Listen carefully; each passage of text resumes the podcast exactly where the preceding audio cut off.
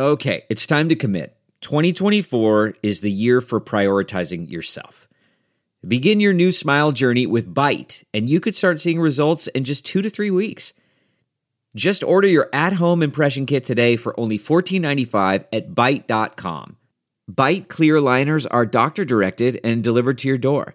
Treatment costs thousands less than braces, plus, they offer financing options, accept eligible insurance, and you could pay with your HSA, FSA. Get 80% off your impression kit when you use code WONDERY at Byte.com. That's B-Y-T-E dot com. Start your confidence journey today with Byte.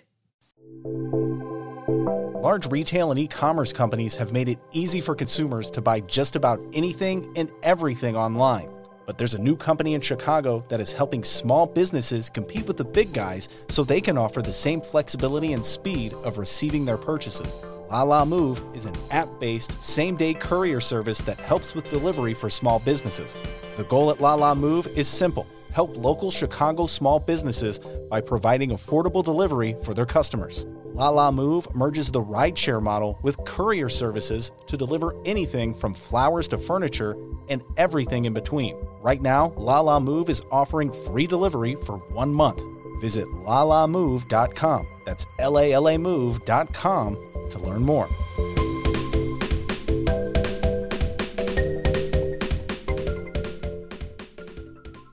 Hey everyone, how's it going? We're live. Okay, Ben, when we start, we do three, two, one, not one, two, three. Okay, start us off. Start us off. Three, two, one. Yeah, there we go. Uh, that's like inside humor, ladies and gentlemen. The Constantine Anthony interview. You'll hear it in a little while. Uh, but Dennis got me pretty good in that interview. That's all I'm going to say. We're going to get going with our Wednesday Ben Joravsky show. But first, we want to remind you about the interviews that we had earlier. How about yes. yesterday's interview with the one and only Sam Holloway? Ben, tell him about you it. You know, I, I, I got to tell you, uh, I love Sam Holloway, my neighbor, uh, firefighter. And yes, uh, part of it is because he came out and supported the reader uh, when we were in our labor negotiations, but he just speaks from his heart. And yesterday's interview, we started talking about, like, why is it? I know I'm going to go on in this later too, but why is it that the vaccine isn't just readily available right now across the board? And you got to kind of have a critique of capitalism. I know that makes people really uncomfortable when you critique capitalism because we're all supposed to be capitalists. And immediately Democrats go on the uh, defensive when the Republicans go, you're socialists, you're commies, Venezuela. But there are some limitations to capitalism. I mean, the drug companies are in it to make money, they're not in it to protect teachers and firefighters and cops and waitresses and grocery store clerks and old people in their attics, you know? So Sam Holloway, Sam Holloway, our um, our resident socialist. I don't know what he is, but uh, uh, other than a good friend of the show, I thought that was a great uh, conversation yesterday. Sam Holloway, and he drops a wicked f bomb. If you haven't heard it, go check it out. All right, it's available at the Chicago Reader website, chicagoreader.com, and wherever else you download yeah. podcast. And we recorded an interview yesterday, and we're going to drop it tonight, this evening I'm thinking about seven o'clock, maybe attach Monroe in today's show, the first hour, just put them together and post uh, this feller at seven o'clock. This dude's name is one of the coolest first names uh, on the planet, Constantine. Yeah, Constantine Anthony. Uh, he is an Uber and Lyft driver who lives in California and was part of the efforts to organize Uber and Lyft drivers uh, into a union. They took a big setback when the uh, the good citizen, the good citizens of California decided to vote for a proposition that undercut their efforts. Uh, but he talks about uh, what it's like to try to organize Uber and Lyft drivers and uh, gig economy employees and what you're up against, kind of the propaganda that the other side puts out. And it's not unlike uh, what uh, the uh, anti-fair tax folks did here in Illinois with Phyllis, the famous Phyllis commercial, uh, which um, we've had quite a we've had quite a run with uh, the Phyllis commercial, I must admit. Uh, so anyway, Constantine Anthony is his name, and the guy was good.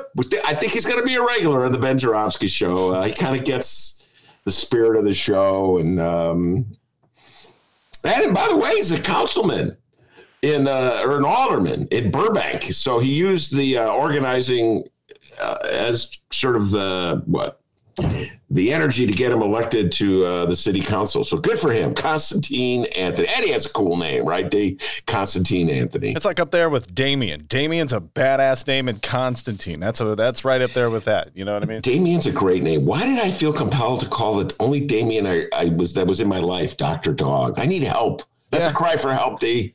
So that's available. Also, um, yeah. Well, that's it. Go check them out. It's at chicagoreader.com and wherever else you download your favorite podcast. Oh, uh, that's what I wanted to mention. Ben, you said uh, we keep that Phyllis bit. We keep, you know, doing it. Well, dude, if you just get rid of your landline, the Phyllis bit will be gone, by the way. oh, yeah. You mean the one that where all of a sudden a phone call comes, the landline that doesn't work, yeah. I pay for it? Yeah. That landline? Yeah. The landline that every now and then starts ringing and I have no idea where the actual phone is to turn it off? That landline? Yes. Yes. All right. Valid you, boy. You have a song of the day. It comes from Frank. Frank, huge fan of Monroe Anderson, by the way. That's sarcasm. He's. I know. I know. he's waiting. he's compiling all the times that uh, Monroe's been off on his predictions, and it's a lengthy list, I must confess. Uh, go ahead. Your song of the day is Pinball Wizard by The Who. Ooh, Pinball Wizard. Wow uh, yeah. well, those were some noises. That's the drums. Peter Townshend on guitar. I forget the name of the drummer. Oh, Keith Moon. That was the drummer of the Who. Wow, where did that come from? I just remembered Keith Moon's name, Dave. Whoa. Where did that come from? The Ben Joravsky Show starts now.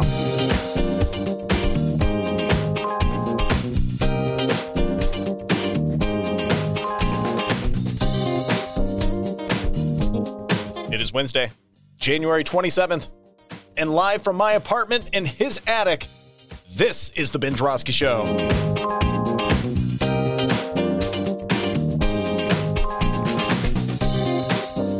Today on the program, Frank's favorite, Monroe Anderson.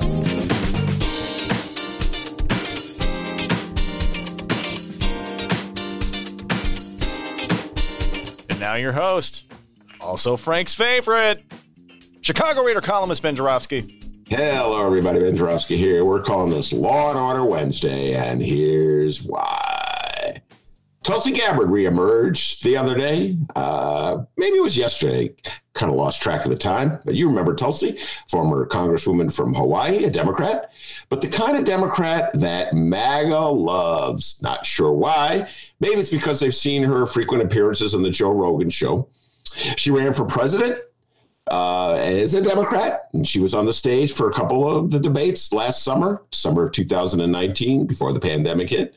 Uh, her appearance on those debates brought criticisms, well warranted, I would say, from two Ben Joravsky show regulars, Rummana Hussain and Samina Mustafa. By the way, Samina will be making return engagement. I'm really happy to say. Uh, Samina will be back on the show in a couple of days, uh, but uh, didn't mean to go on that tangent. Anyway, uh, Samina and Rummana pointed out that Tulsi Gabbard had some negative and hostile attitude towards Muslims, which, uh, when I think about it, may explain why MAGA loves her so much. Just saying. Anyway, Tulsi issued a series of statements via Twitter uh, that kind of, well, it struck me in two different ways. I'll just read the quotes. The mob who stormed the Capitol to try to stop Congress from carrying out its constitutional responsibilities were behaving like domestic enemies of our country. But, uh oh, always get a little nervous when you get that but. But. Huh. but oh, okay. You say something definitive like worded very yes. weird. there, what's behind the but? And uh, but let us be clear the John Brennans, Adam Schiffs, and the oligarchs and big tech who are trying to undermine our constitutionally protected rights and turn our country into a police state with KGB style surveillance are also domestic enemies and much more powerful and therefore dangerous than the mob who stormed the Capitol. Wow. All right, look, I believe in civil liberties as much as the next guy. And yes, I believe in First Amendment rights. I believe, for instance, that John Catanzara, president of the Fraternal Order of Police right here in the city of Chicago, has a First Amendment protected right to wear a Trump shirt or carry a Trump sign. Yes, I believe that. But I also believe that officers in a union have a right uh, not to be kicked out of John Catanzara's union. Uh, uh, if they t- choose to take a knee in solidarity with Black Lives Matter protesters. So, you know, it's a complicated thing, this notion of First Amendment protected rights, this notion of free expression. It's usually one of those things where liberty for me, not for thee. But calling Adam Schiff more dangerous than the thugs who stormed the Capitol, the guys who hit the cop over the head with the hockey stick, or bashed the other cop in the head with a fire extinguisher, or called for the execution of Pence, Pelosi, they're more dangerous than those guys? Here's the thing it's hard to have a legitimate debate about free speech in this country because, as I said, people generally only believe in free speech for themselves. And you can't have a free speech debate when MAGA turns free speech into a weapon to be used against Democrats. And so, like, where was Tulsi Gabbard to defend the free speech of Black Lives Matters protesters who marched in St. Louis? Remember that? That was this summer or early this summer, Mark and Patricia McCloskey became heroes to MAGA. They're the homeowners who hopped out of their house waving rifleries. One waved a rifle, the other waved a handgun. As a few hundred protesters marched past their house on the way to the home of the mayor of St. Louis, who lived just down the way. The McCloskeys said they were standing their ground, protecting themselves from the mob, but it wasn't a mob. It was a parade of peaceful protesters. And they weren't on their property. They were walking on public land. And they had nothing, they didn't care about the McCloskeys. They were just walking past her house. They didn't care about them. But the Republicans treated the McCloskeys like heroes, invited them to their convention, put them in the spotlight. It was part of a larger campaign to treat all Black Lives Matter protesters as violent insurrection, insurrectionists. It was part of a larger campaign to scare white people into voting for Donald Trump. And now we really do have violent insurrectionists. They're the ones who stormed the Capitol.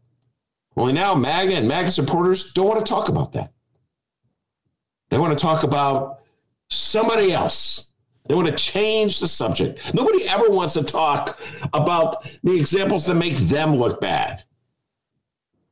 I know things get complicated. I know it's not all black or white, it's gray, as they say. But to quote Joe Biden, come on, man. You either believe in civil liberties or you're just using it as a tool in your larger political fight. We got a great show today, everybody. Monroe Anderson, say what you will about him, Frank. He does believe in civil liberties. He's always engaging Republicans uh, in fights on Facebook. Usually gets the better part of them. Got a lot to talk about with uh, Monroe, a lot of political talk. But before we do that, the young man from Alton who believes in First Amendment free expression. The young man from Alton who both Tulsi Gabbard and Rummana Hussain call the doctor with the news. Hey, hey, everybody. How's it going? Let's find out what's happening in Chicago and or Illinois this afternoon, huh? Ben, what do you say about that, huh? Hey, hey, yes. What's so funny? I was expecting to go, uh, it says, nobody calls me the doctor. we can't do it every day. We've been doing this for what, three, four years? Um, oh my God, we're about to have our second year anniversary. You know, that is true. Guys, our, our two year anniversary is coming up February 27th.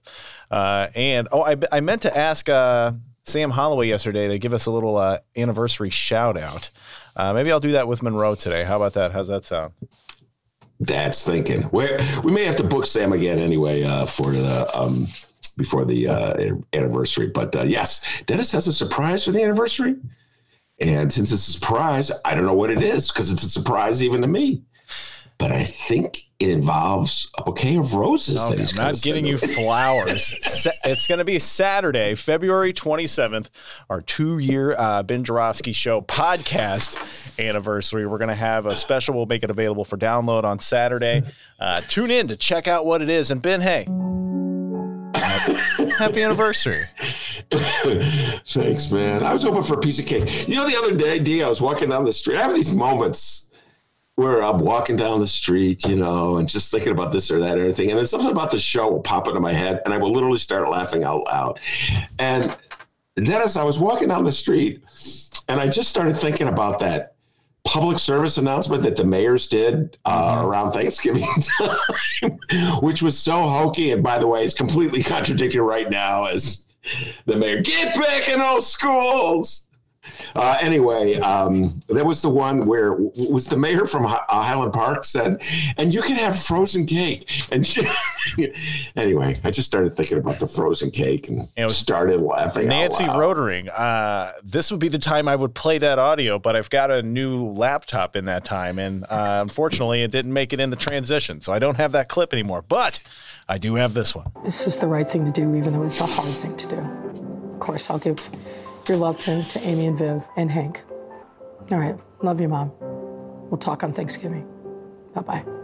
Get ready for the sigh.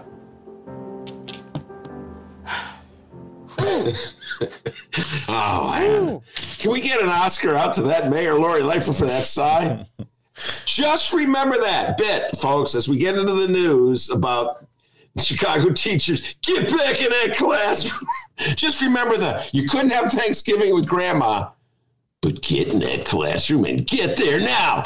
Okay. Yeah, look for look for Lori Lightfoot on that Dawson's Creek reboot. Okay, let's find out what's happening in Chicago and or Illinois this afternoon.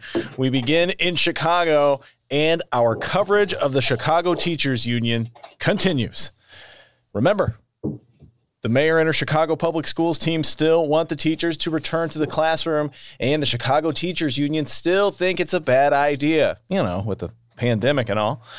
now to today's news. And the following comes from chalkbeat.org and Yana Kunichoff and Mila Koumpilova. Ah, I butchered that one.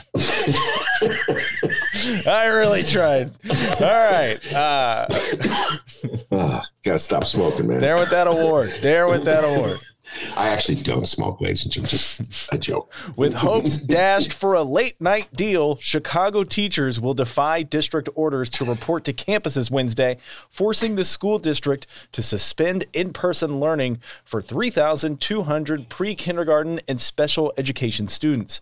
The move throws Chicago's efforts to reopen schools to more students into disarray if the district responds with a disciplinary, a disciplinary action against teachers, it would trigger a strike in the nation's third largest school district, canceling school for 340,000 students. Chicago Public Schools said the district, quote, had no choice but to ask all students to return to remote learning beginning Wednesday.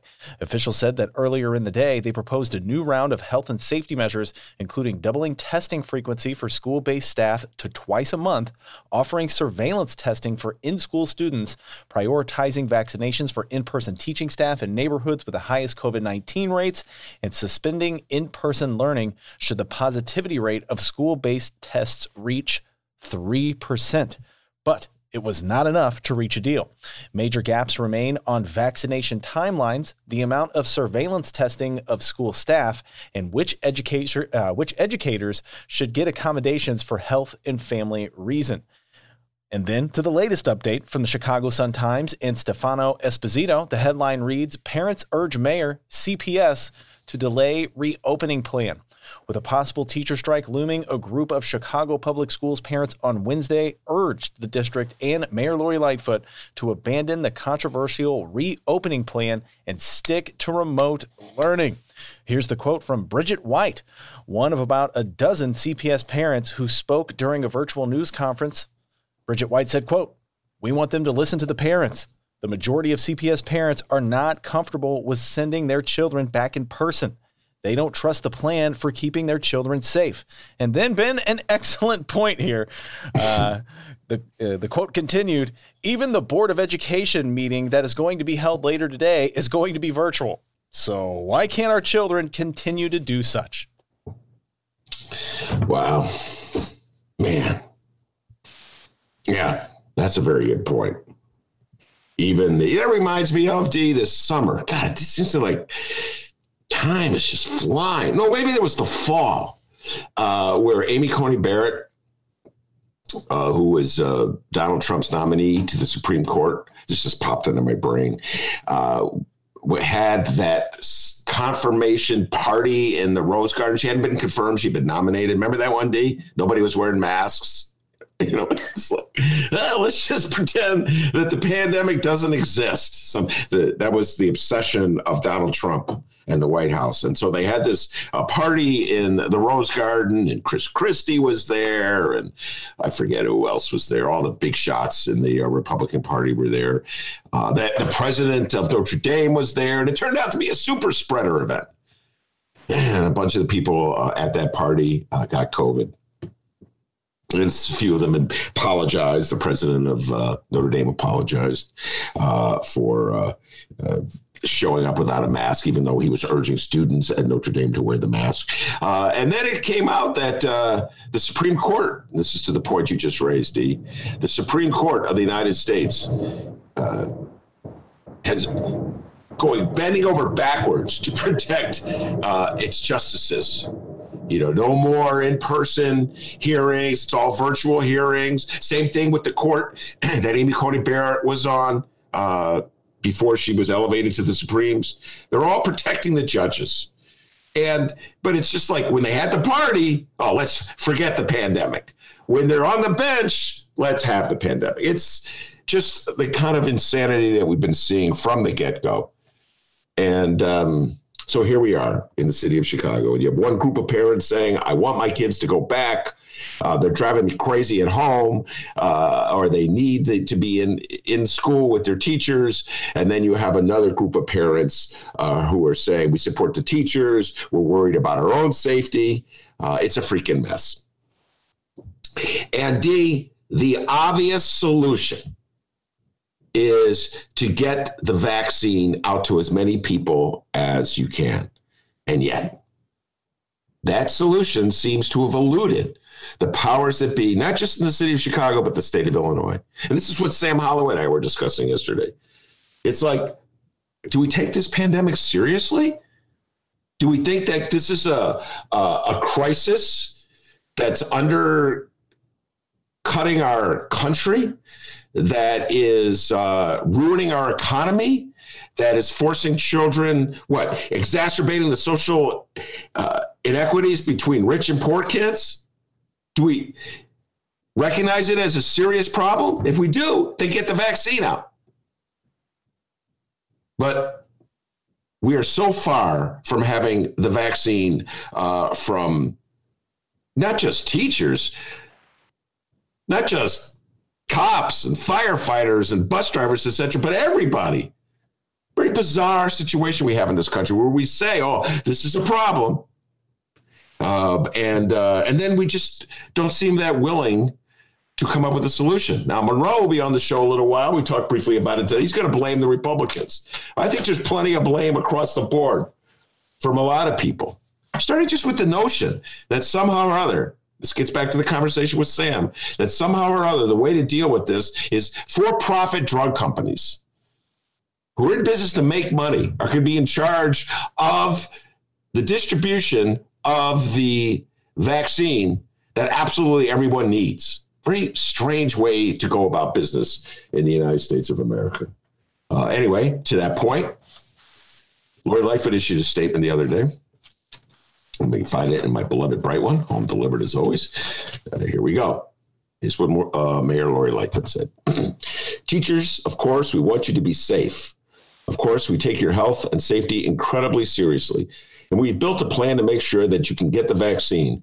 But we need you to work with us. We need you to talk to your leadership because we can't get there until we get there together. Well, first of all, all due respect to Lori Lightfoot, most teachers don't think you care about them that much. Most teachers don't think you want them to be safe.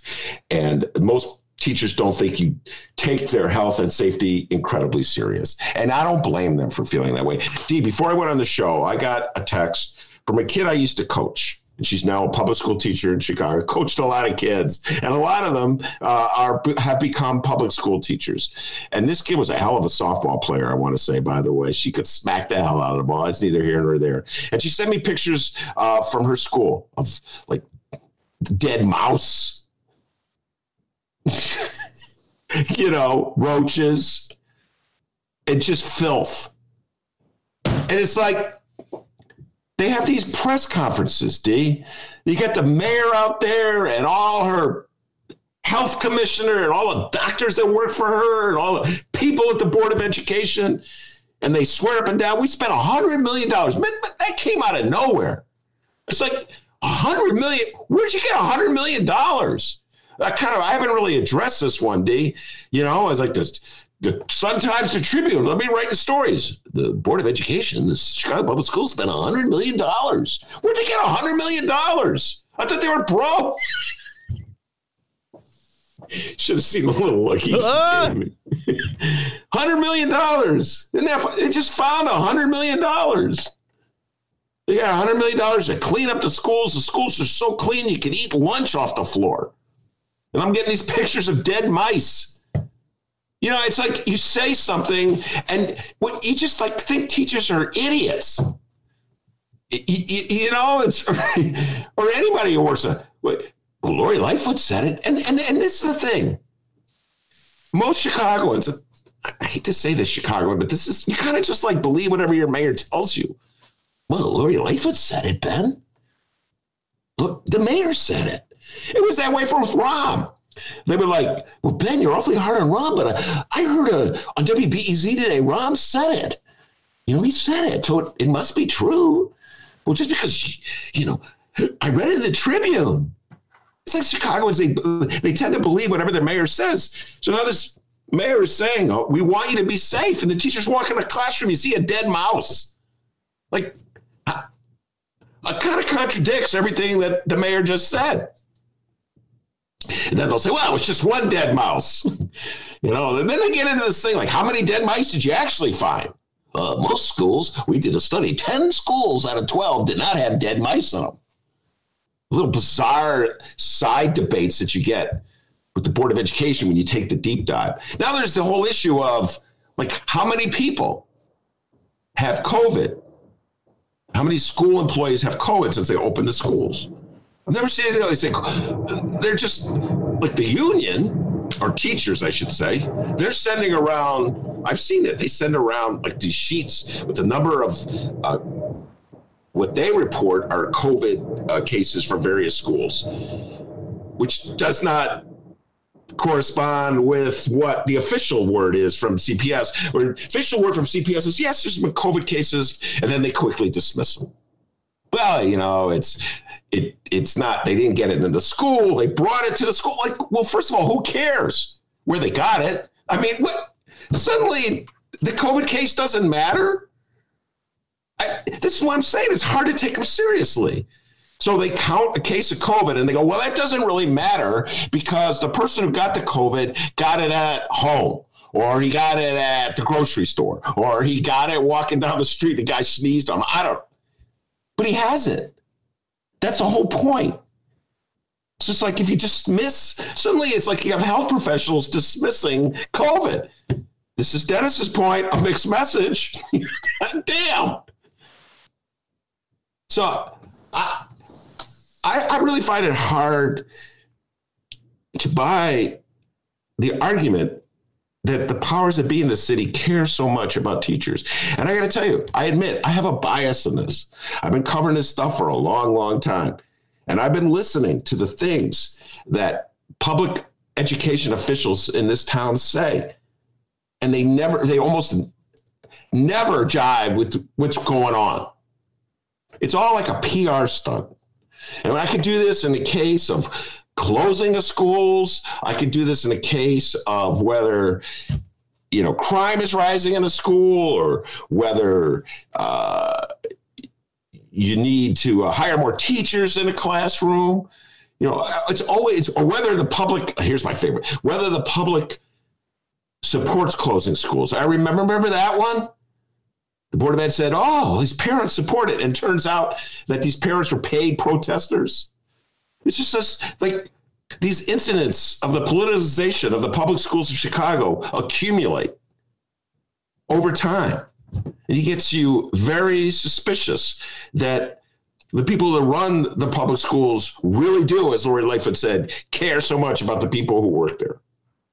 Very strange. And then you have people weighing in from the outside, like some doctors who live in Washington or who live in Boston or wherever. And they go, well, you know, statistically, it shows that uh, schools are not super spreader sites. And so uh, we believe in general that schools should be reopened. Yeah, but we don't live in general. We live in Chicago. You ever see how Chicago runs its public school system? How about this story in the Tribune today?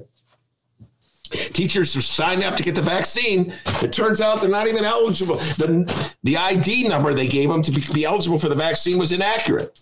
So now they're not, they thought they were on a list to get the vaccine. Now they're not. You know, you figure they would have figured out, the powers that be in the city would have figured out how many vaccines do they need to open up the schools for all the employees? Are you willing to wait you have the vaccines in hand to open the schools? Or, or do you have to open them now? And what's the impact if you just open them now? I get the feeling, right? It's like it's all about a muscle flexing thing. We're going to show those teachers, put them back in that classroom.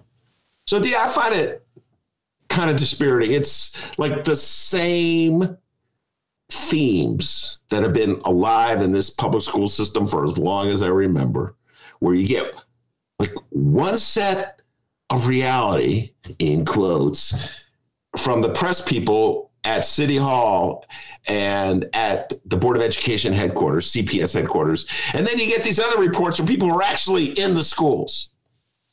So I don't blame the teachers for being uh, very nervous about going back to the classroom in the middle of a pandemic.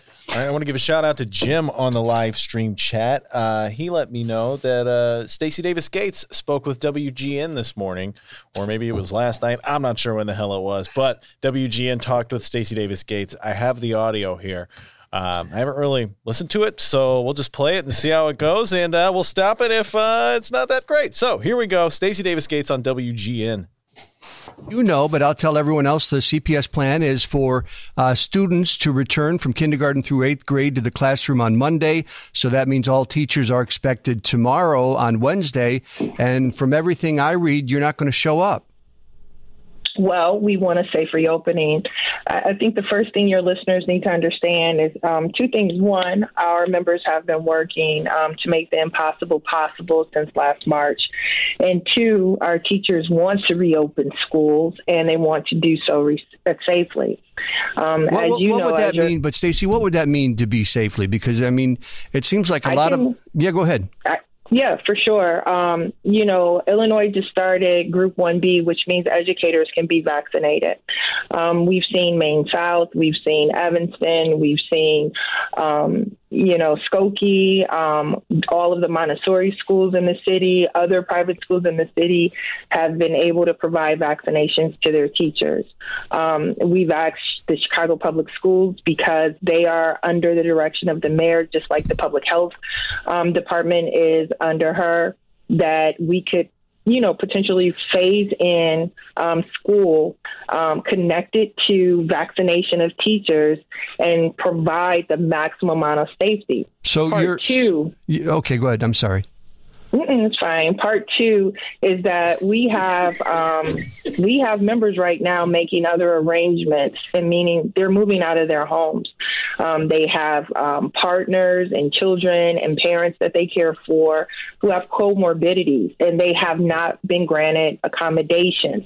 In fact, 85% of household accommodations have been denied. We've been told by Chicago Public Schools that if they grant the accommodations, that they will not be able to reopen with staff for in-person school on February 1st. So, Stacy, it would be I mm-hmm. I want to get, cut a lot of questions. So, uh, you would all right. That's enough. No, I, I, I, don't know who that interviewer was, but uh, obviously he's never interviewed Stacy Davis Gates a lot. You know, Stacy Davis Gates going to say something, let her talk, okay? But he, he was okay, Stacy, okay. Bottom line, what is it going to take to get CTU uh, uh, to agree to uh, go back to school? And apparently, it's vaccinations. Get the vaccinations. So uh, I would have thought that if that's the case, and apparently, you know, they've been meeting what around the clock. Exaggeration, but they're meeting according to uh, the mayor uh, and the board of ed on weekends and weekdays. So you would figure, D, they would have known that.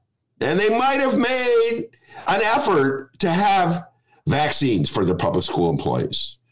But apparently it's like, oh, call this number or register at this site. You get a vaccine in about two weeks, and then they register, and it turns out it's the wrong site. But you know, you you get that tone in that um, uh, that radio man's voice. I don't know who the guy was, but you get that tone, and that's Yeah. that's you know, it's like that. There's like that hostility towards his. You know what I mean? You, Uh-huh. what's it kind of? Come on, guys. I mean, it's it, this. Come on now, teachers. Come on, be reasonable, huh? Come on. well, where's old boy? Is he in his? He probably in his attic like I am. Oh, who old boy? I don't know his name, man. Do you know who it was? The the interviewer. He's probably. Oh no, I don't know who the interviewer was. Yeah. That may be for so the best. whoever it is, you know, come on, what's it gonna take, huh? Come on. yeah, they said that's it. That's the other thing. It's like Chicagoans. A lot of them have like a. I don't even know if the guy lives in Chicago, but a lot of people in Chicago media are like so. Yeah, they don't like the teachers union. I don't know what else to put it to. You know what I mean? They roll their eyes, look up. There they go again. And you know, if you're openly uh, pro teachers union, you know, like moi, then you go every strike. It's like, oh no. Every showdown, oh no.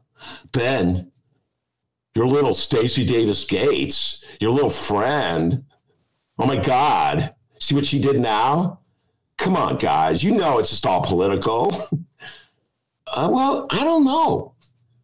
Like, if Stacy Davis Gates and Jesse Sharkey just said, "Hey, we want to we, we just go back to school," you don't think they would have like hundreds of their members a little upset and a little concerned?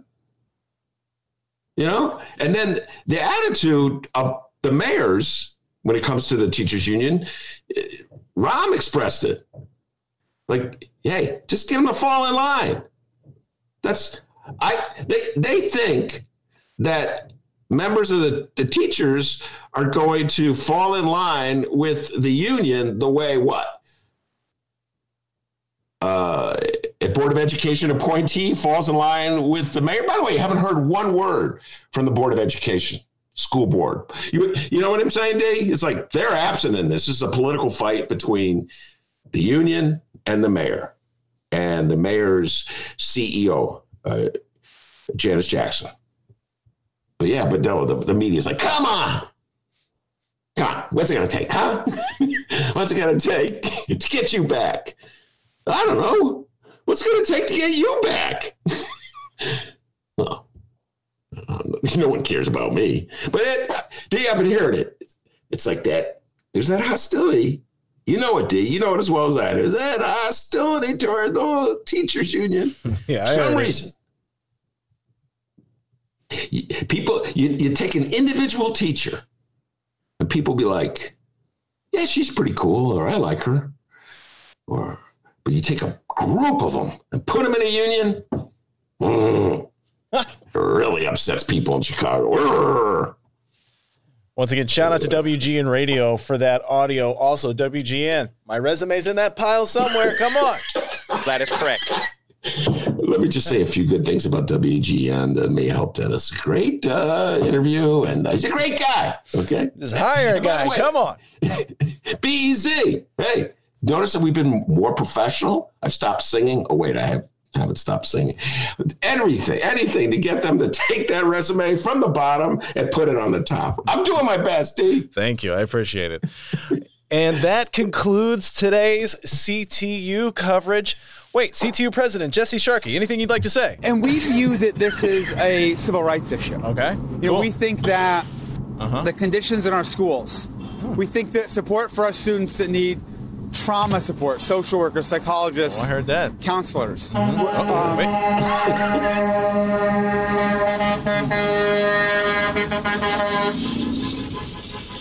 We think that adequate services for special education. All right, we're moving on. By the way, uh, breaking news. I think they picked up the mouse that was on the floor of I'm not going to name her name. My that great softball player uh, of mine, who's now a teacher. The mouse is gone. Oh well, it's, Oh, mouse update. yeah, mouse up. And by the way, I'm not now. I'm going to do devil's advocate.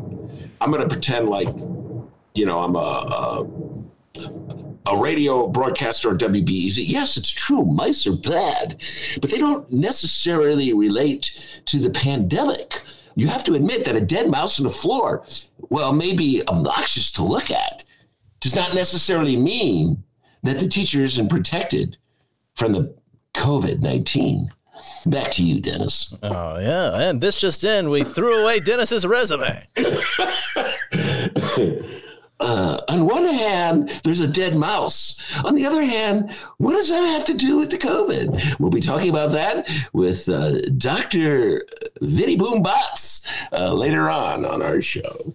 All right, let's move on here. As you may have already been able to tell, indoor dining and service are slowly returning to bars and restaurants in Chicago. But it turns out restaurant and bar no, uh, restaurant and bar owners have seen this a time or two or three. They've been opening, closing, reopening, reclosing all year, and restaurant owners are speaking up this go around. The following comes from the Chicago Sun Times and Isabella Saraf.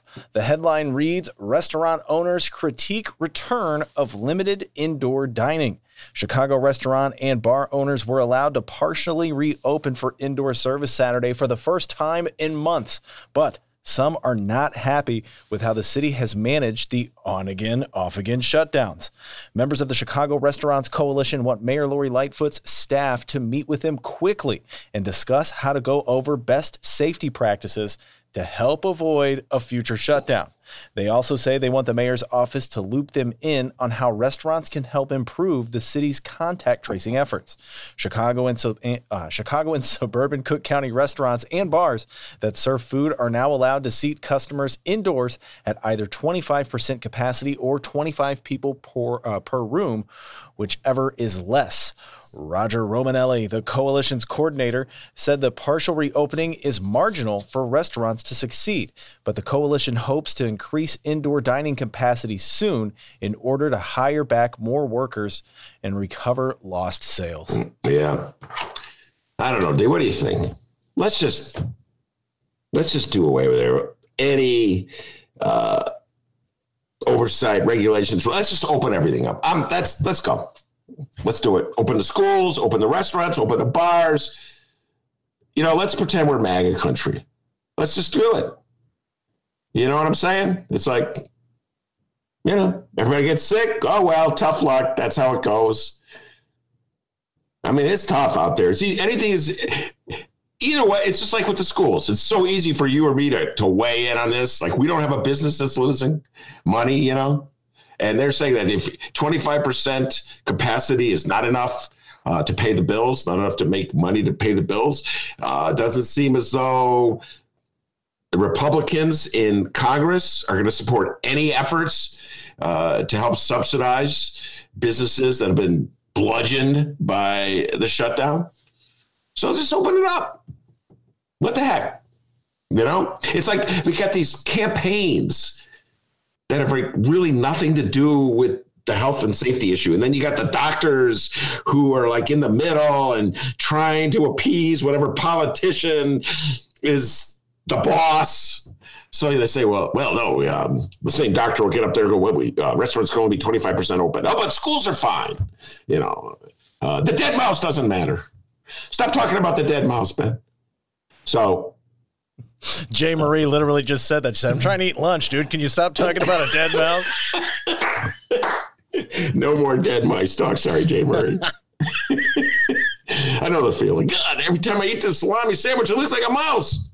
But these restaurants kind of have a point, though, right? Like, all right, well, we're still a business, and uh, I don't know, maybe uh, we're going to speak up and uh, weigh in uh, this time around on the reopening, right? Yeah. Can you coordinate with us They a little bit? Absolutely, they have a point. Uh, and uh, I listen. I personally am not about to go to a restaurant, but a lot of people. What can I say? They got the par- They got the parents on the north side of Chicago. Uh, Sam and I had a blast talking about them yesterday. Saying, "Send my kid back, please." Uh, they're not. A, they're not worried in the least. You got other parents are worried. You've got some restaurants, they're worried. Others are just D. I'm a libertarian now. Open everything up, okay? Open it all up. Meanwhile, I'm just going to wait it out in my attic. I mean, it'd probably be another conversation too if there were like an uh, an adequate amount of funding uh, given, right? That's the point. That's the point. If as a society we're not committed uh, to sheltering our businesses from this blow, then what choice do the businesses have? And at the outset, the very outset of this pandemic, it seemed as though there was an agreement on that. Now here we are uh, in the reality of what? What is January 26th, 7th? That's the date. And Republicans won't sign on to legislation uh, that would assist businesses. Uh, Biden is kind of pulling back. We're not quite sure where he is on his pledge uh, to give $2,000 to uh, everybody in this country. You know, all of a sudden, Republicans are worried about the budget deficit after having not been paying attention to it for the last few years. What's a restaurant to do? So, we're a strange country, D. We uh, pick and choose when we want to uh, guard the public safety, you know, and uh, we have doctors that will pretty much tell you whatever the boss wants to hear. And then when you say, well, but you're saying something a little differently over here, then they go, well, Ben, it's not black or white, it's gray. So you got Roger Romanelli and the restaurant people go, let us just open up. Are you going to go, D? You gonna go sit in a restaurant? You feeling comfortable about it? Uh, I'm like on the fence. Like I don't know. I thought I was like, man, I want some red lobster, but then like, but like, it was closed. They're like, ah, they're closed, and I'm like, okay, maybe that's a sign. I don't know. I don't know. Uh, well, I think you and I will probably be in line to get the vaccine sometime in July. the way this thing is going. Well, the most important thing in the world, we need to get our country going again. Our country's under siege by uh, this virus. Oh, by the way, we'll get you the vaccine in about five months. We'll get back to you on that. Okay. Just as long as the drug companies are making good money. That's all that matters. You restaurants, let's see, we can afford to make sure that the drug companies get the most money they can, right? That's capitalism. But these other guys, the restaurant guys, eh, Stay shut. Uh, only in America. Uh, and not involved in this meeting, I heard uh, Tom Tunney. So I don't know what's going to happen. Tommy T. He's got some tips, right? Cinnamon roll speakeasy. If you knock three times and then you say the magic word, Dr. D. Okay, don't get me involved in that shady mess. All right. In oh, other city news, Chicago Mayor Lori Lightfoot does have a public event scheduled today. The, ma- the, mayor got together with her city council virtually and presided over this morning's city council meeting. No details on what went down quite yet, but I'm sure it's only a matter of time until we talk about it. A quick recap of our last city council meeting. If you want to talk about a separate issue, there will be a time and a place for that. But you are out of order, sir. You are out of order, sir. That's what happened. you remember that, right, oh, Ben? Internet Young debate. yeah. Oh, yes. Byron Sigcho Lopez, you're out of order. Go ahead, D. so, what happened this time around? Well, we'll find out soon, and we will recap it with an with another episode of everyone's favorite daily political soap opera, the second episode of 2021, A Mayor and Her Alderman. And I say the second episode because our first episode begins now. New year, same intro. It's time for a mayor and her alderman. A mayor and her alderman. I want an answer. It's not something you ignore. I think you're 100% full of shit, is what I think.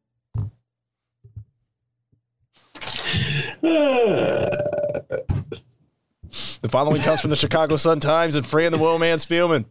Defying Mayor Lori Lightfoot, a city council committee on Tuesday gave Alderman Anthony Beale Ben of what ward? Ninth ward. What a dork! The go gave Alderman By Anthony. Way, I still haven't got over the shame the shame of getting that trivia question on Cook County Board Oh President. my God, get over I it. couldn't, I couldn't sleep all night. What's going on? Is this the first sign of senility? How can I forget that George Dunne was in office more than John Stroger? I would walk, I was walking around the house, D, going, I failed the trivia test. Yeah. For those who missed it, we had a, a hot round of Cook County Board President trivia on the Ben Joravsky show. Uh, Ben got the answer wrong. Sorry, I didn't mean to cut you off, D. Go ahead. But yeah, you're a dork. All right. Uh, so uh, Tuesday uh, gave Alderman Anthony Beale the go ahead to turn a, a home on a crime plagued block in Roseland into a privately funded mecca for community policing. In a letter to Beale last week, the mayor had said she, quote, cannot support and therefore would be, quote, encouraging members to table this discussion because of concerns about funding, officer, officer security, and because the idea runs contrary to the Chicago Public Department's under or the Chicago Police Department's uh, underlying community policing strategy. But that did not stop the Committee on Public Safety from authorizing the $250,000 crime fighting experiment and congratulating Beale for his creativity. All right, now I have Alderman quotes on all of this, and we're going to read them. But first, Ben, help us out here. What's your take on uh, what we just read there? I, I, I didn't get what the opposition to this. Uh, and this again shows a bit of the dysfunction uh, between an alderman's uh, Beale's relationship with Mayor Lori Lightfoot. D, I read this story. I remember when it first broke. I read the story. I'm like, why is Lori Lightfoot against this so much? You know what I mean? Why couldn't she work with Anthony Beale uh, to make this happen? And it's just like gets back to what we're talking about. Uh, if you get off to the wrong on the wrong foot with uh, Lori Lightfoot, it's kind of hard to get on the good foot. Uh, to quote a song, and uh, so Anthony Beale was one of those aldermen who opposed uh, Lori Lightfoot's reorganization of the Chicago City Council. Anthony Beale was sort of loyal to Ed Burke. Not quite sure why, but he was. Raylo, Raylo, our uh, good friend of the show, was uh, also loyal to Ed Burke, and they got off to a rough start with Lori Lightfoot. And I thought, well, they, I thought that Anthony Beale and Lori Lightfoot had kind of made it up because it seems like Lori Lightfoot really doesn't like lefties, and Anthony Beale is not a lefty, uh, so you can't put him in that category. And so there was like some PR event. I don't know if you remember, it was the opening of I was at a Walmart. I can't remember, but it was, it was some kind of PR uh, ribbon cutting ceremony down in the Ninth Ward, and we talked about Lori Lightfoot came, she shook hands with Anthony Beale. Oh, they, they tapped elbows. Oh, they bumped elbows. You're right. I said corrected to bump. Oh, yes. Because they're following social protocol on the, on the pandemic. Meanwhile, get in that classroom, get in there now, and ignore that mouse. Sorry, Jay Marie. Uh, anyway, so I, I don't know. Just kind of seemed like petty, you know. And and the and the mayor just certain aldermen they rub her the wrong way. Byron Sigcho Lopez, don't invite them to the same party. Oh no. You know, she hasn't said anything bad about Carlos Ramirez Rosa in a while, so maybe she likes him now. uh, she doesn't like Raylo, as we know. So, uh, but you know, it seemed like a reasonable idea, a reasonable experiment. You have uh, a house in the middle of a, an area with a lot of crime, and you have police in, in the house, and they work with the residents, and it's a form of community policing, and you know, it's a police presence. We're always talking about promoting better relationships between the police and the community. I don't know. Seemed like made sense to me. All the other aldermen liked it. but you know how it goes, D. You get on that wrong foot. It's hard to get on the good foot. I love that quote. Which one? Wrong foot, good foot? Yeah, that's good. It just popped into my head. Yeah. Good foot. Maybe you get on the light foot, right? Am I right there? Okay. I'm speechless. That was good. Not the good foot, the light foot. Not the Get on the good foot. Yeah. Okay. What is happening to our show? All right, bring it back in here. I have Aldermanic quotes on all of this going on. First up, it's the Alderman of the 38th Ward. Ben, who is that? The alderman of the oh my guy, Nick. Nick Sposato. Nick weighed in. Yep. Sposato weighed in and said of Beale's two-year quest, quote, and I'm not doing a Sposato impression. He said, quote, you kept trying and you stuck with it. Yeah, Nick Sposato uh, weighing in. Uh, now, Nick's, Nick's a curious one because, on one hand, uh, he likes to, you know, he's uh, he's been known to defy the mayor. Uh, well, not this mayor, but Mayor Rahm Emanuel. But lately, he tries to get along as much as he can with the mayor, uh, Mayor Lori Lightfoot. So he's kind of walking that narrow tightrope there, D. I got a quote from the 27th Ward Alderman Ben. Who's that? Oh, that would be your good friend uh, Walter Burnett. Oh yeah, never met him in my life. All right, Walter Burnett says, "quote." I don't know why we won't use public funds to pay for it. I tell you, I'm willing to use my menu money if you put one of those in my ward right now. We need Yeah. one on every corner. Yeah, Walter Burnett, of course, is very much a mayor, mayoral loyalist. So the fact that he was singing praise uh, to Beale's uh, proposals, a good idea that Mayor Lori Lightfoot probably figured, hey, you know, I don't need to have a fight with Anthony Beale over a cop house in the middle of a huge fight with the uh, Chicago Teachers Union over get back in that classroom right now and ignore that mouse. So uh, you know, maybe she's learning. Maybe the mayor's learning. You know, what I'm saying D every now and then you gotta kind of get along, go along, get along, right? Good foot, right foot, whatever. All right. Um, Burnett went on to say, This is fantastic thinking out of the box. It's worth a try. We need to try any and everything we can to make the police feel safe, but also helping to build that relationship with the police in our community. And finally, one more quote. This one's from the 15th Ward Alderman. I want an answer. Alderman Raymond Lopez oh. bemoaned the fact that, quote, politics and pettiness nearly derailed this effort to save lives in Roseland. Yes. Raylo is not afraid to speak up against Mayor Lori Lightfoot. Uh, we have learned that over the last couple of years. Now, if we see them, what is it, elbow bumping day? If we see Raylo and uh, Mayor Lori Lightfoot doing it, then we really know that peace reigns. But actually, Raylo is probably more in tune with Mayor Lori Lightfoot with that. Raylo is kind of a conservative guy, you know, not a big fan of the Chicago Teachers Union. Uh, I think he's there's parts of uh, Raymond Lopez that are a little sympathetic to MAGA. Just saying, Raylo.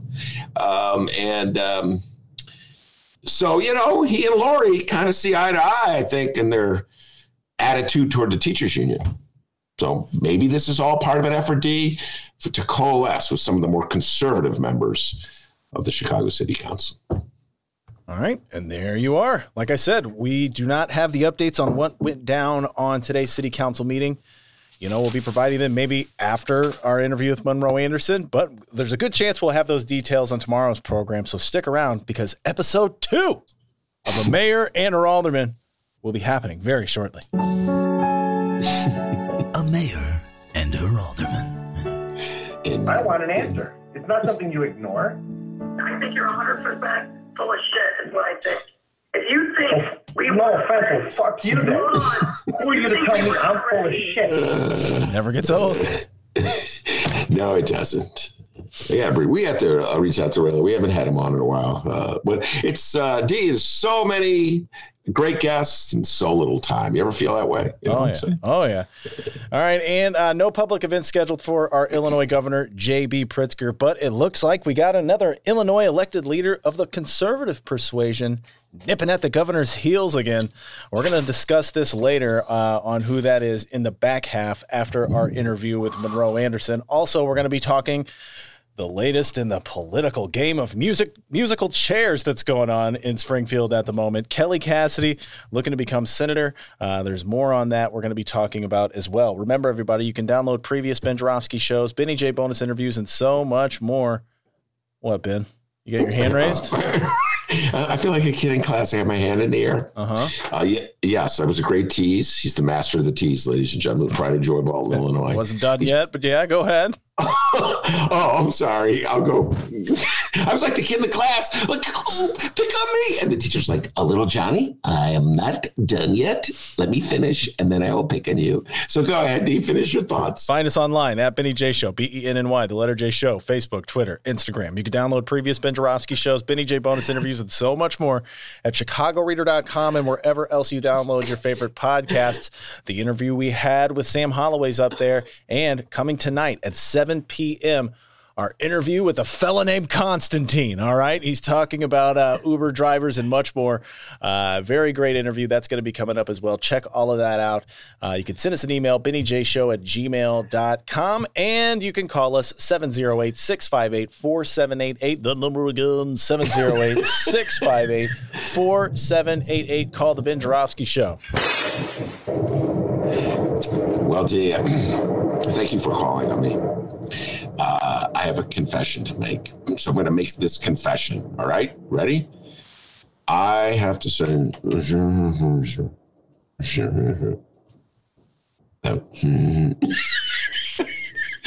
That was my confession. It's kind of hard to make it, but. Oh, this involves the wanna- Kelly Cassidy story, right?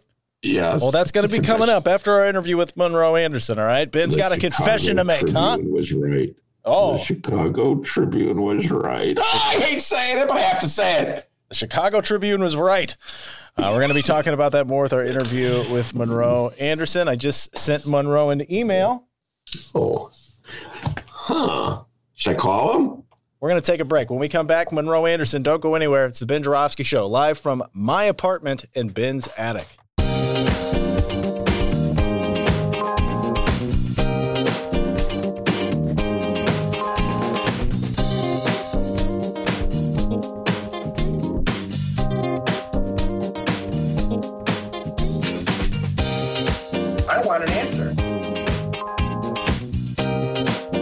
An answer.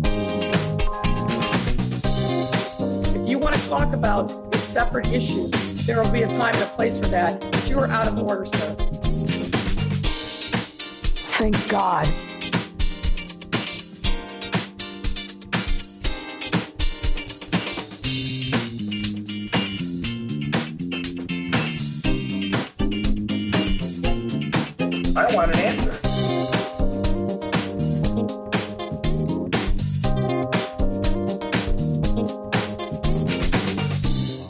Here we go. Hour number two of your Ben Joravsky Show for Wednesday, January 27th is brought to you by SEIU Healthcare, Illinois, Indiana, the Chicago Federation of Labor, and Chicago Reader. Benny J, take it away. Every Wednesday, the Ben Joravsky Show, Monroe Anderson joins me from his home in Chicago. We're no longer in the studio, of course, and Monroe and I are very concerned about uh, getting the pandemic. So, uh, excuse me, getting uh, the virus uh, in the midst of this pandemic. So he's sh- sure as hell is not joining me in my attic. That's for certain. Anyway. Uh, Monroe wrote a very funny little bit for Facebook. Monroe, I'm going to read it, and this will act as sort of our cheat sheet. All right. Okay, the beginning. The beginning, yes. Uh, and I wonder, I'm hoping to see we can stay on uh, track this time. We'll see if we go off on tangents. Here we go. Did you know that Trump nuts haven't figured out that America's biggest loser is one and done? Did you realize that I and only I alone could evict Trump from the White House? Uh, there's a smiley face. Did you know that Trump's number one suck up is back home in Indiana, missing the Veeps mansion in D.C. and laying low, fearing and ducking and dodging from certifiably insane Trump supporters? Did you realize that Republican leaders were nothing more than whiny, spineless wimps who are afraid of the Trump cult? Did you realize that impeaching Trump again was required in order to discourage some future authoritarian president who will most assuredly be smarter and more competent than 45 from trying to steal the presidency through sedition? If your answer was no to any of these questions, listen to Ben uh, and me live at two o'clock. Yes, yes. That's what's on Trump. Uh, Trump is very much still on Monroe's mind, uh, even though he is no longer officially the president of the United States. I don't blame you. Monroe uh, for having Trump on the brain because Trumpism is still very alive in this country. We'll get into all that and answer uh, the discussions uh, raised by your questions. And then near the end, we'll, if we do it correctly, we'll have a little baseball and football conversation. And I'm going to put you in the hot seat when it comes to Lori Lightfoot, Mayor Lori Lightfoot, and the Chicago Teachers Union. But um. yeah, our mayor. I believe you and I both voted for her. I know, I know I voted for her, as my listeners love to remind me uh, from time to time as I watch this administration unfold. All right, Monroe, uh, let's start. Um, well, let's start with Pence. Mike Pence hiding out in Indiana. Has tried to figure out what to do next. Got a MAGA mad at him because what? He didn't follow Donald Trump's orders and uh, he obeyed the Constitution. He followed the, the, the Constitution that he had swore to, to obey. Um, as a uh, former Indianian, wow, it's hard to say. Uh, uh, oh yes, as a, I'm sorry, how could I forget? As a former Hoosier, do you have any sympathy for Mike Pence on any front? Uh, no, not one one bit. He got what he deserved. You die, you live by the suck, you die by the suck. Uh, do, do you have any part of you that sort of respects Mike Pence? No, no, no, none. You know, I I almost pity him because he did all that sucking up and big butt kissing for four years, and at the end, he had to follow the law instead of risk going to prison. Mm. And Trump cut him off at the knees. And so now, because he's lived in public housing for a number of years now, mm. he doesn't have any place to stay. So he's he's couch surfing with various Republican um, politicians throughout the state. And plus, he doesn't want to stay anywhere too long because they were going to lynch him if they got their hands on him at the Capitol on January 6th. And um, he still doesn't, um, he's still not safe. And he had, you know, he has a couple of so- Secret Service guys um, protecting him, but uh, he just don't know. Yeah. Well, as uh, former Senator Jeff Sessions learned in Alabama, uh, right now there's a heavy price, political price I'm talking about, uh, to yeah. be paid for any legislator uh, who gets on the bad side of Donald Trump. And this is the power. This is why uh, we can't stop talking about Donald Trump because obviously he's still very much a factor and a force in uh, politics in this country. Well, you know, this is the situation. His support among Republicans is something like 88%. But um, Republicans only make up 17% of the American voter. So it's it's it's it's an outsized um, support indicator. How, however, these people are fanatical, as you saw when they um, tried to overturn our government on January 6th. Yeah, and they're also uh, they still control the Republican Party, and that's what I, the point I made about Jeff Sessions. Uh, Jeff Sessions, very bizarre political story. Was absolutely loyal to Trump. He left his uh, Senate seat to become Attorney General, ran afoul of Trump. Uh, Trump bounced him out of uh, being the Attorney General, and then when he tried to run for his old office again, he, he got swapped. Yeah, he ran afoul of Trump because he wouldn't recuse himself and become Trump's Roy Cohn and Trump wanted that. That was what Trump expected of him. And when he didn't do it, although he did all sorts of other weird and crazy things, but you know, with with Trump, either you drew as Trump says, or you get on his bad side. Mm-hmm.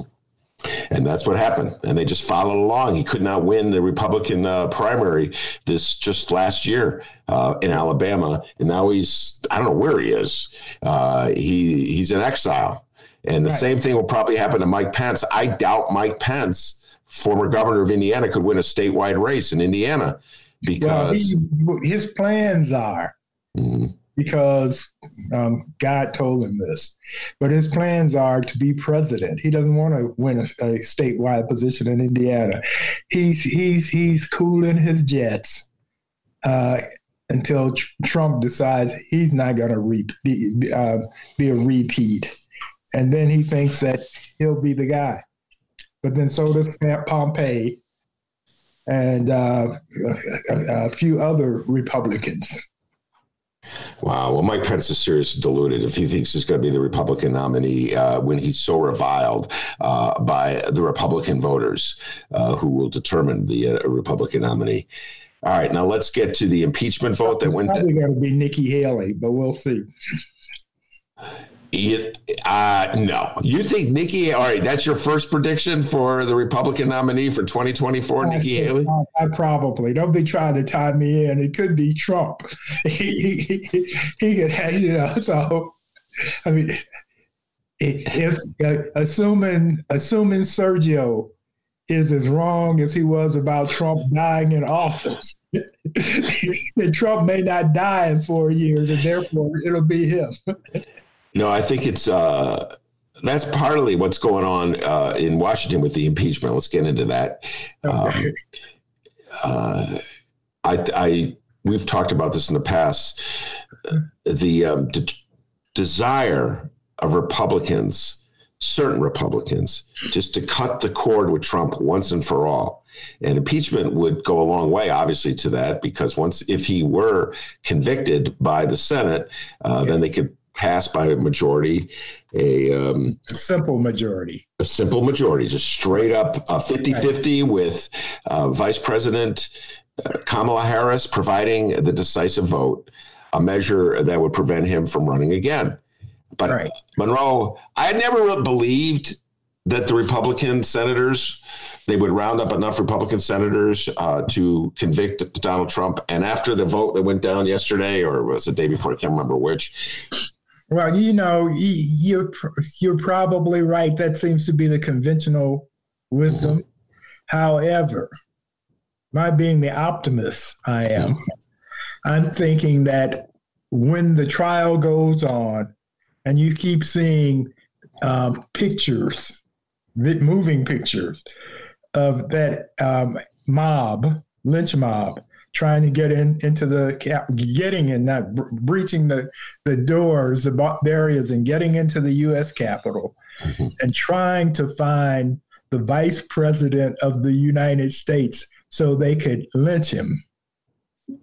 And um, when it's all explained, you're going to have witnesses talking about how Trump incited them you're going to have you have video of that existing, and um, some of those um, Republicans who were hiding under desks and, and wondering if they were going to live to see see January seventh um, have to come face to face with that again. We'll see. I'm not. I'm, I'm, I'm, it's it's a long, long, long shot, but I think that it can happen still. Well, they need 12 others. Uh, the five that they got yesterday, the five that voted with the Democrats uh, to have a trial, uh, include uh, Susan Collins, which the senator from Maine. That surprised me. I was surprised by that. Were you surprised by Susan Collins? You know, in the past, Monroe, she's been the one who said, "Well, I'm thinking about you know breaking from right. Donnie," right. Uh, and then she ultimately votes with uh, Trump. She, she dodged the bullet in the November election, and so she learned her lesson. Tr- Trump didn't learn his, as she thought, as she claimed that she was sure he had in not being impeached the first time. But she learned her lesson, and so no, she's um, she's back to being a sensible Republican. Yeah, so I think that. Uh, she'll be i think she will vote for uh, impeachment lisa murkowski from alaska she already said right. uh, that she was going to do it so you weren't surprised with her right no yeah. Uh, and i think she'll be and then and, ben and mitch and not uh, um, mitch romney yeah yeah uh, and and then ben sasse from uh, uh, was on his way out. So what does he have to lose? Oh no, he's he's on his way out. I, he, no, no.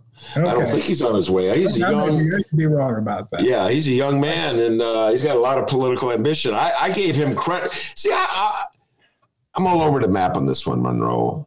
Um, how much credit should I give a Republican uh, for devi- uh, defying Trump? And um,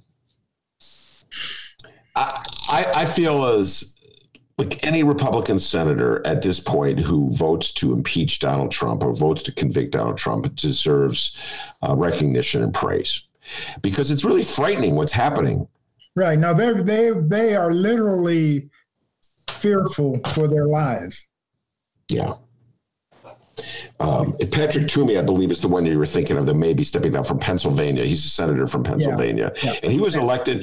This was so frustrating because he got elected in 2016 as part of the, uh, you know, in the, in um, the Trump uh, election, the Trump Hillary Clinton election. And that was so frustrating uh, to Democrats because that, you know, you know, losing control of the Senate uh, was such was so problematic for the right. four years of the Trump uh, term in terms of judges, and, uh, right? And, uh, and, judges and judges and and and um, tax breaks for the rich. And after that, we're finished. Yeah. That's it. And uh, so Mitch McConnell was not one of those five. Were you surprised by that? Yeah. Uh, no, no. No, no, no, no, no. Mitch, Mitch, Mitch has his um, finger up in the air, and, and, it's wet. He stuck it in his mouth first, and so he's just trying to uh, figure out where the wind is blowing. And he'll go any kind of way as long as the only thing that's important to Mitch is power. He has no principles and he's smarter than Trump by well, who isn't? So uh, no, I'm not surprised, and I think I think Portman is is going to vote for impeachment. Uh, Rob Portman, yeah, from Ohio, yeah. Uh, who also said, okay, he's the man who said he's not going to run again. He's right. the one. That's who you were right. trying to think of. Yeah. Right. Uh, it was, it was, yeah, he said he's not going to run again. Yeah, he didn't even vote yesterday. Dude said he wasn't going to. And that was funny because uh, when he said he wasn't going to run again, and he just said, uh, it's just, it's so nasty out there, and I just have to step away. Man, did he get ripped. I know so many of the uh, liberal Democrats were just ripping the hell out of. Where were you worrying right. about the nastiness during these last four years? You know what right. I'm saying? Right, right. Uh, and uh, so yeah, yeah he was. I, I, think that's probably a bad strategy. I don't think we should at- attack uh, the Republican senators who have finally come to their senses and punish them for for for um, hanging with Trump through four years because we need um, uh, uh, some more if we're going to get him if, if we're going to get him convicted. And so they shouldn't be caught in the middle, between a rock and a hard place where nobody's giving them any love. Well, okay, there's the notion of bad strategy. again afterwards. Yeah, I was going to say. we were just joking. You're still a jerk. Horrible person. I mean, there's bad strategy, and then there's just like human behavior. We're human beings, you yeah. know, and uh, it, it's just at some point it's really difficult. I I, I had this. Um, I deal with this all the time. Uh, I deal with this with Raffensperger, the uh, Secretary of State in Georgia. When I and I talked about this in the show, I may have talked about it with you when I watched him on 60 Minutes, and right. they started. He, he, voted for Donald Trump. He wanted Donald Trump to win, and right. then suddenly he. Uh, was dealing with Donald Trump on the phone, berating him and trying to force him into doing something that was wrong. Right. I just so we're all supposed to view Raffensperger as this like hero because he he did the right thing. hero, but he is a patriot, which most of these people who are supporting Trump are just the opposite of that. They are not. They're they're anything but patriots. But this is how they they have uh, come to think of themselves. That's their story, and they're sticking to it. All right, so uh, that brings me to Adam. Anti-American, what they've been doing. So, would you vote for Adam Kinzinger then, the Republican congressman from the 16th congressional district uh, in Illinois, who's been outspoken in his opposition yeah. to Trumpism? I'm not in his district. Well, that's not talking a touch. If I ever. no, I would vote for a Republican. you know, uh, God, I'm trying to think. There was this. There was this um, congressman. I think he was from Michigan, mm-hmm. who who voted um, for the impeachment and they had him on, and he was talking about how Trump obviously did the incitement, and he, you know, he was sounding quite rational until they asked him one of those Republican points that he just automatically fell into, and I went, "Oh, I forgot, he's a Republican." Yeah. uh, it reminds me, it really does bring him back. Uh, one of the, the good, great moments when we were back in the studio at the Sun Times uh, I don't know if we'll ever have moments like this again, uh, where just impromptu debates occurred. One day, Willie Wilson, uh, who was running for mayor, who ran for mayor, ran for senate, is a Republican, even though he doesn't ever want to admit it, uh, showed up unexpectedly when Monroe was in the studio. And you remember that? We said, hey, Monroe and Willie Wilson in the studio at the same time. right. uh, and then he started going off with his, you know, Willie Wilson Republican stuff. And then you just go, well, it's always good to rem- remember Willie Wilson is a Republican. So I said he is rich. That's what I said. Oh, yeah, rich. Right. Yeah. Which, um, that was a flatter as far as he was concerned. Uh, yeah, right. I am rich. I give money away. yeah, I'm so rich I give money away. All right, right. Uh, get your response uh, to Tulsi Gabbard. Uh, I opened the show uh, with reference to something, a position she's taking more and more, and I'd love to get your response to this. Uh, as I recall, you were never at any point even remotely considering voting for her when she was running. She for- was, I thought she was nuts. She did have one moment of of significance in uh, the the summer uh, Democratic primary. There's no doubt about it. She was the one who uh, went hard at Kamala and probably forced Kamala. She ended all of Kamala's uh, momentum, no doubt about it. Kamala Harris had momentum coming out of that first debate where she went hard on uh, Biden, right. and then uh, in the next debate, uh, Tulsi Gabbard went hard at her for her record on uh, arresting people or prosecuting people for marijuana offenses. Anyway, so she did play a role in that debate. Yeah, she played a role, but I still I thought she was nuts. I I never took her seriously. Uh, well, and uh, again, I like to point out uh, Rummana Hussain and Samina Mustafa, are regulars on the show, are very critical for her hostility toward Muslims, uh, which, as I said earlier, may explain why she's so popular with MAGA. Anyway, she uh, is uh, she's no longer in Congress, and she has been taking a strong stand against some of the measures being proposed by Democrats. And she wrote this. she had this statement. Get your response to this, Monroe. The mob who stormed the Capitol to try to stop Congress from carrying out its constitutional constitutional responsibilities were behaving like domestic enemies of our country. But right. let us be clear. The John Brennans, Adam Schiffs, and the oligarchs in big tech who are trying to undermine our constitutionally protected rights and turn our country into a police state with KGB style surveillance are also domestic enemies and much more powerful and therefore more dangerous than the mob who stormed the Capitol. Your thoughts about that? Uh, what was the name of the officer that was beaten to death? I think oh, he's not around, or, or, or, I'm sure he would disagree with that. Yeah. And um, yeah, that's crazy. Or even the officer that got caught in the door, and he was was crying out for his life. All, all but said, "I can't breathe." Um, what you know, I mean euphemistically speaking, not euphemistically, theoretically speaking, uh, hypo, uh, theoretically speaking, you can say that anything that somebody t- uh, has policy could be wrong and, uh, unpatriotic, etc.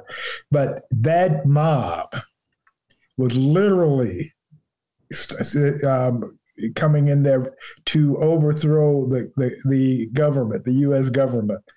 Had they had, had had had they had seconds more, we some of some of those uh, politicians in there that are now siding with, with Trump would be dead because they were they were there for blood. I mean, this was not a this was not a um, we're going to play tag once we get inside.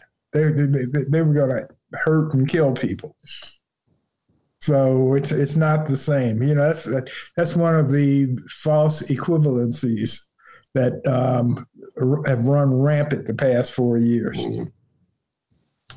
Yeah, I, I have I struggle with this, uh, Monroe, because uh, I find it I find it frustrating on many levels. You cannot have a debate about civil liberties and free expression in this country uh, when clearly one side is using it as a weapon I, to just to beat up on the other side. And so you, it's not like there's people who believe in a universal principle of free speech. It's like they just want it for their side.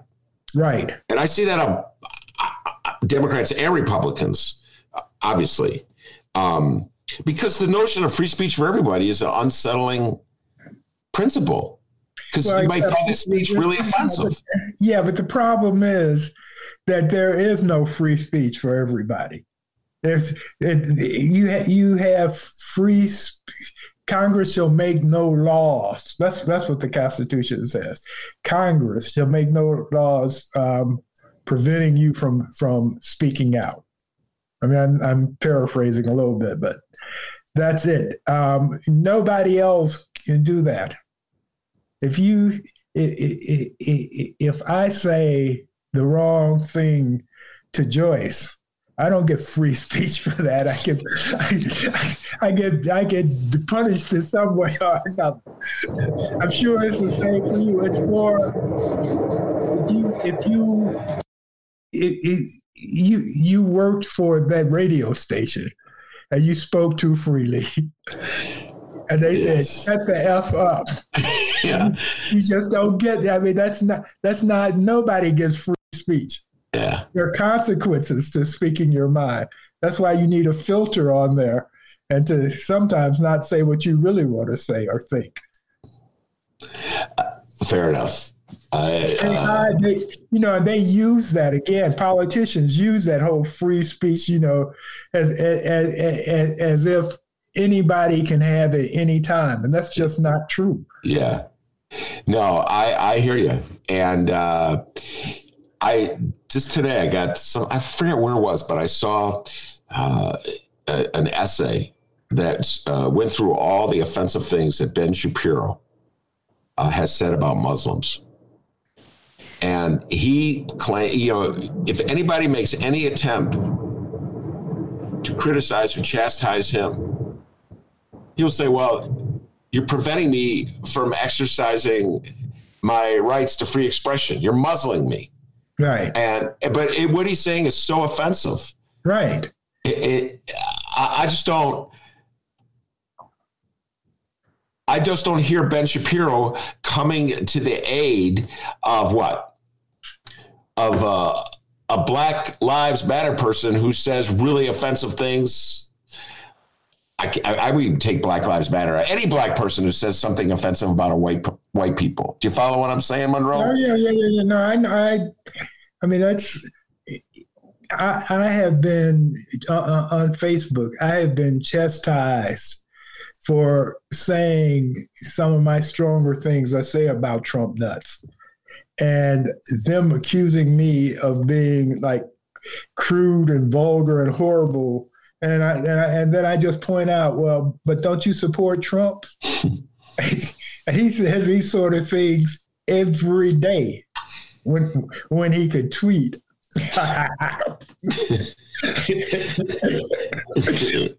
uh now, you know what he's doing now. He's he's been he's had he has some staff remaining, and what he's he's had his staff calling Republican senators and telling them uh, Trump has his eyes on you.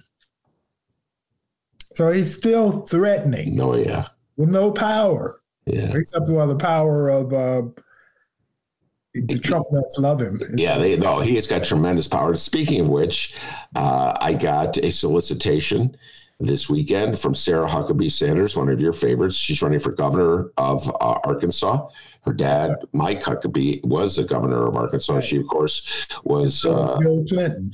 Uh, so was Bill Clinton. Yes, Trump's press secretary, Sarah Huckabee Sanders, for a couple of years. And I'll just read to you um, her uh, the fundraising pitch. And it says, Friend, America is great because we are free. But today, our freedom and the rule of law are under attack. To remain free, we must have law and order and resolve our differences peacefully. The radical left solution is to impose government control and censorship from the top down.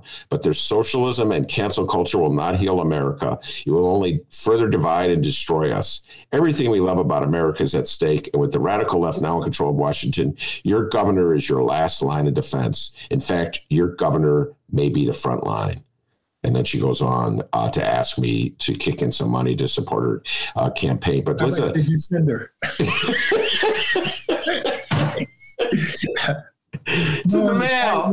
Well, the tight wide you are, you probably only spent five hundred bucks. it's in the mail, Monroe. By the way, and then and then she goes, it's like it's flashing on, like the things that she is: uh, Christian, wife, mom, proud Arkansas. Man, Christian. Man, that's just putting it out there, huh? Christian. right. Uh, why, why would your religion matter? And yet they talk about freedoms and liberties, and then in the same pitch, they, she, I'm a Christian. Right. Well, I know you're free to say you're Christian, but what difference does that make? In this country, we have a liberty and freedom to be anything we want. No, no, no, no, no. You need to be part part of God's gang. If if you're not in there with the Lord, if He's not blessing you and you're praying to Him, then yeah. you're unworthy. You know, it's just like with this this whole attempt to steal the election, the presidential election. What Trump was trying to do was disenfranchise millions of black voters yeah. who voted for Biden. It's like, well, they're not white. They don't look like me, so their vote sh- shouldn't count. And if I have my way, it won't count. Yeah. That's absolutely the inconsistency here. How about this one, Monroe? Uh, she said, uh, Today, our freedom and rule of law are under attack. To remain free, we must have law and order and resolve our differences peacefully. The radical left solution is to pose government control and censorship from the top down. Wait a minute, law and order? You're for law and order, but not one word about the uh, people who stormed the Capitol? Then- yeah, yeah, They're already saying, forget about January 6th. You know, that was so long ago, and that little freaky thing that happened, that doesn't matter. Meanwhile, law and order, a law and order for everybody else but me. Uh, all right. We're going to close with a little sports talk and a little local talk, sports in quotes. I had to write a uh, sort of an apology to Brian Urlacher, uh, former um, linebacker for the Chicago Bears. I wrote a column this uh, summer, uh, and I talked a lot about it a lot on the podcast where Brian Urlacher issued some statements in support of Kyle Rittenhouse, um, the 18 year old from uh, Illinois who shot two people at Kenosha, uh, and extolled his great praise for Donald Trump. Was he 17? He was 17 when he did the shooting. I think he's 18 right, now. right, right, Um, yeah. So uh, anyway, Brian Urlacher's brother Casey Urlacher was just pardoned by Trump, and I suddenly came to the conclusion that I don't know if uh, Brian Urlacher really was a right wing windbag or a potential racist. Uh, maybe he was just trying to play Donald Trump to get his brother off. What do you think? He could be both.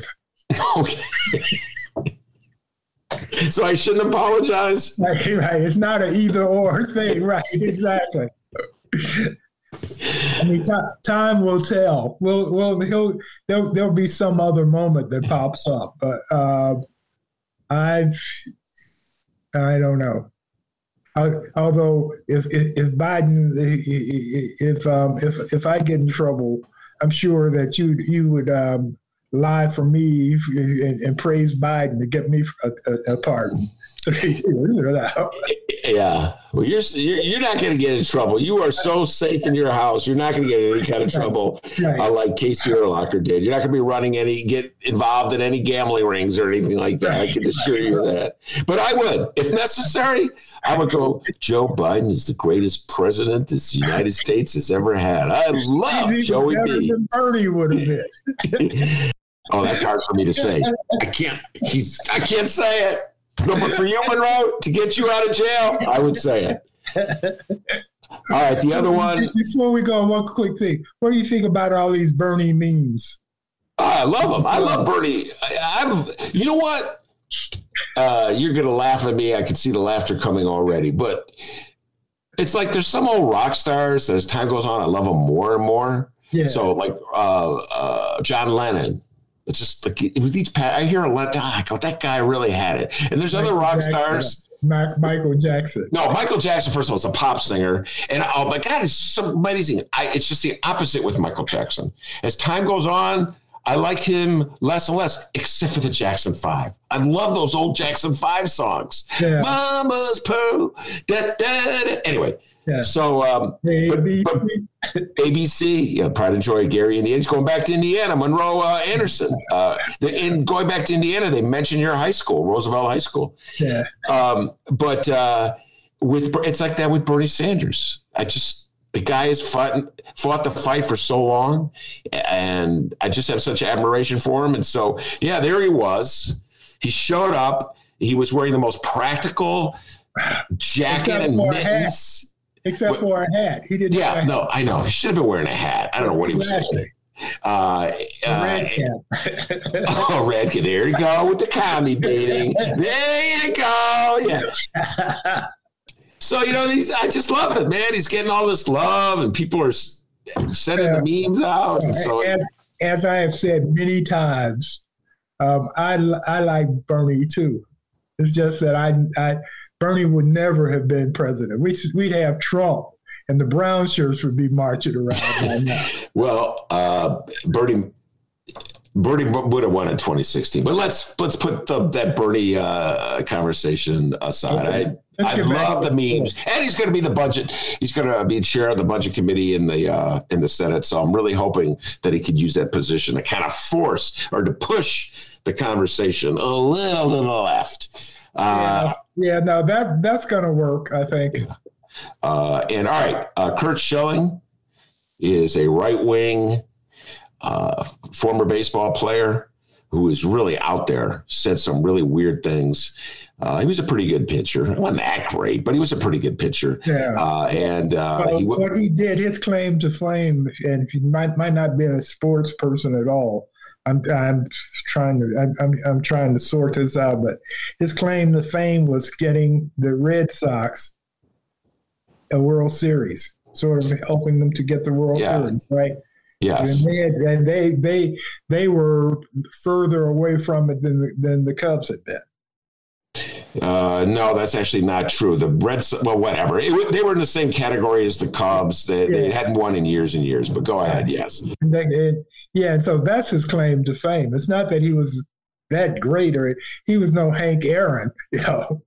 Uh, Henry Aaron. No, he, he definitely not the great Henry Aaron. But uh, all right, anyway, uh, so Curt Schilling did not make the Hall of Fame, uh, and it was clear that some it, the Hall of Fame in baseball uh, is determined by a vote of sports writers. It was clear that some sports writers were using uh, Curt Schilling's whacked out right wing views against him and just could not stomach voting for him, so they didn't vote for him, denied him the votes he needed to be make the Hall of Fame. Monroe Anderson should they have not looked at his bizarre, uh, far right, uh, Trumpian views and voted for him anyway? Your thoughts?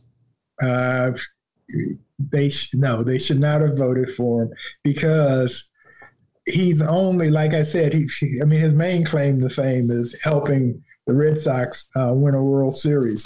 Other than that, I mean, he's just he was just another good player, not a Hall of Famer.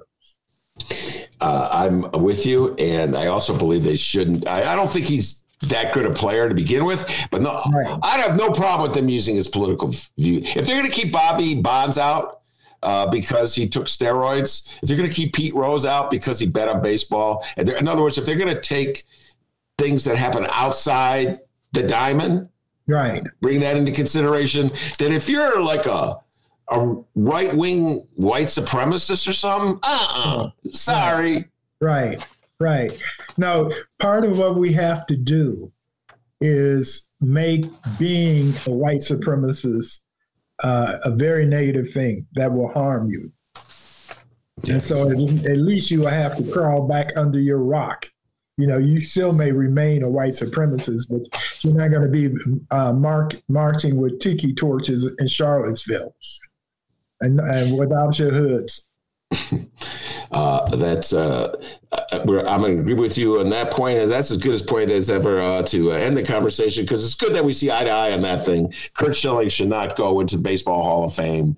Uh, I do believe with you that there should be some consequences for now. It'd be really hard if he had the most sensational, incredible statistics in the world, and he still was a right wing right. nutcase. Well, you know, like uh, let let's go to a certain uh, quarterback who shall go unnamed. His politics are maybe a, a little bit shady. Who knows? But he is a, a goat for sure. Oh, you're talking about Tom Brady? Yes. Do you notice how Tom Brady uh, pushed, moved away from Trump? I don't know if you noticed that he. Oh yeah, no, like, I noticed. Yeah, he was friends with Trump when Trump yeah. got elected. He, he, Tom Brady clearly is. He's like he didn't understand. Yeah, yeah, yeah that no, he's not a right. That's what I'm saying. He's not. Yeah. A, he's not a, a, a far right person. He's a little bit too conservative for me. I, I, I, I strongly suspect, but he is definitely incredible. Yeah, he is incredible. He he's the um, Michael Jordan of football. Yes. He's, he's the greatest of all time. And I believe that if he were just as an outspoken white supremacist, he wouldn't have that stature. Because no. if you're going to play professional football, you're going to have to play football with black guys. Right. And if you're just an out and out racist, about 60, percent, 60, 66 percent black guy, right? So he like saw where it was going. Tom Brady's smart. He's a smart man. He goes, right. he realized that it was not a good idea to be too closely affiliated with one Donald John Trump, and so he just moved away. Right, uh, right, right, exactly. Uh, exactly. Yeah. So uh, that's which part Earl, of the reason. Which Urlacher um, might not have done. No, which Urlacher might not have done. All right, Monroe Anderson, stay safe and sound. We'll talk to you next week. All right. Uh, okay. Hey, Monroe, right. Monroe, can you actually do us a favor real quick? Sure. Cool. Uh, our anniversary show is coming up on February 27th. Two years will be uh, our podcast anniversary. We're not counting those years at that radio station or whatever it's called. Uh, but we're, what we're wanting here Have is, you been podcasting for two years? Yeah. Yes. Wow, time goes by when you're having fun. yes, absolutely. Uh, okay, and, so what am I doing? Well, I was hoping you could like give us like a, you know, like how you hear it on the radio when they, uh, you know, you'll say, "Hey, this is Monroe Anderson, and I just want to wish the Ben Joravsky Show a happy anniversary," and put whatever kind of message you want in there as well. You know. Okay. Would that be cool? Want me to do that right now? Yeah, yeah. I'll just give you a countdown. Yeah. I'll give you a three, two, one countdown, and you go ahead and let okay. it rip. Okay. Okay. All right. Here we go. Uh, anniversary wish. Three, two, one, go. Hey, this is Monroe Anderson, and I want to wish Ben Joravsky Show a happy two years anniversary, and I want us to pack our pat ourselves on the back for evicting Donald John Trump. nice, nice. I uh, that's great, Monroe. I gave us credit. I did uh, for the the reader newsletter. I gave the two of us credit for doing that. And uh, Steve Brown, Mayor, uh, Mayor Mayor Madigan. Boy, I'm mixing everything up. Uh, Michael Madigan's press spokesperson sent me a letter going, "Oh God, give me a break! like you had anything to do with it." Uh, but uh, what the heck, Monroe? Let's give ourselves a pat on the back. We we were the butterfly effect. Yes, we were the but we were unremittingly right. anti Donald John Trump from the get go. Right. Right. So, and still, by the way, I still say this: Trump is gone, and he's not on um, social media, but it, Trumpism is still very much a threat. And uh, I get texts almost every day from listeners like Frank, for instance, all these updates from these insane Congress people uh, who are just taking Trump to the next level. So it's it's pretty scary out there. This is why I don't want him to have a heart attack or anything because he would become if he, should he die around this time he would become a martyr. Uh, I, I, want him to have the, them to have the trial, and they've exposed things. I want the the, the um, New York uh, prosecutors to have their way with them, and uh, within a year or two, he will be as worthless as he's always been. Mm-hmm. Uh, all right, another prediction from Monroe Anderson. Uh, all right, Monroe, thank you very much for the tribute. We'll talk to you next week. All right. All right. Okay. All right. All right. That's all right. that's great, Monroe Anderson. Uh, D, what's the latest? We have updates. Let's do the back half. We do have an update on this morning's Chicago City Council meeting, and technically, yes, you could call this breaking news.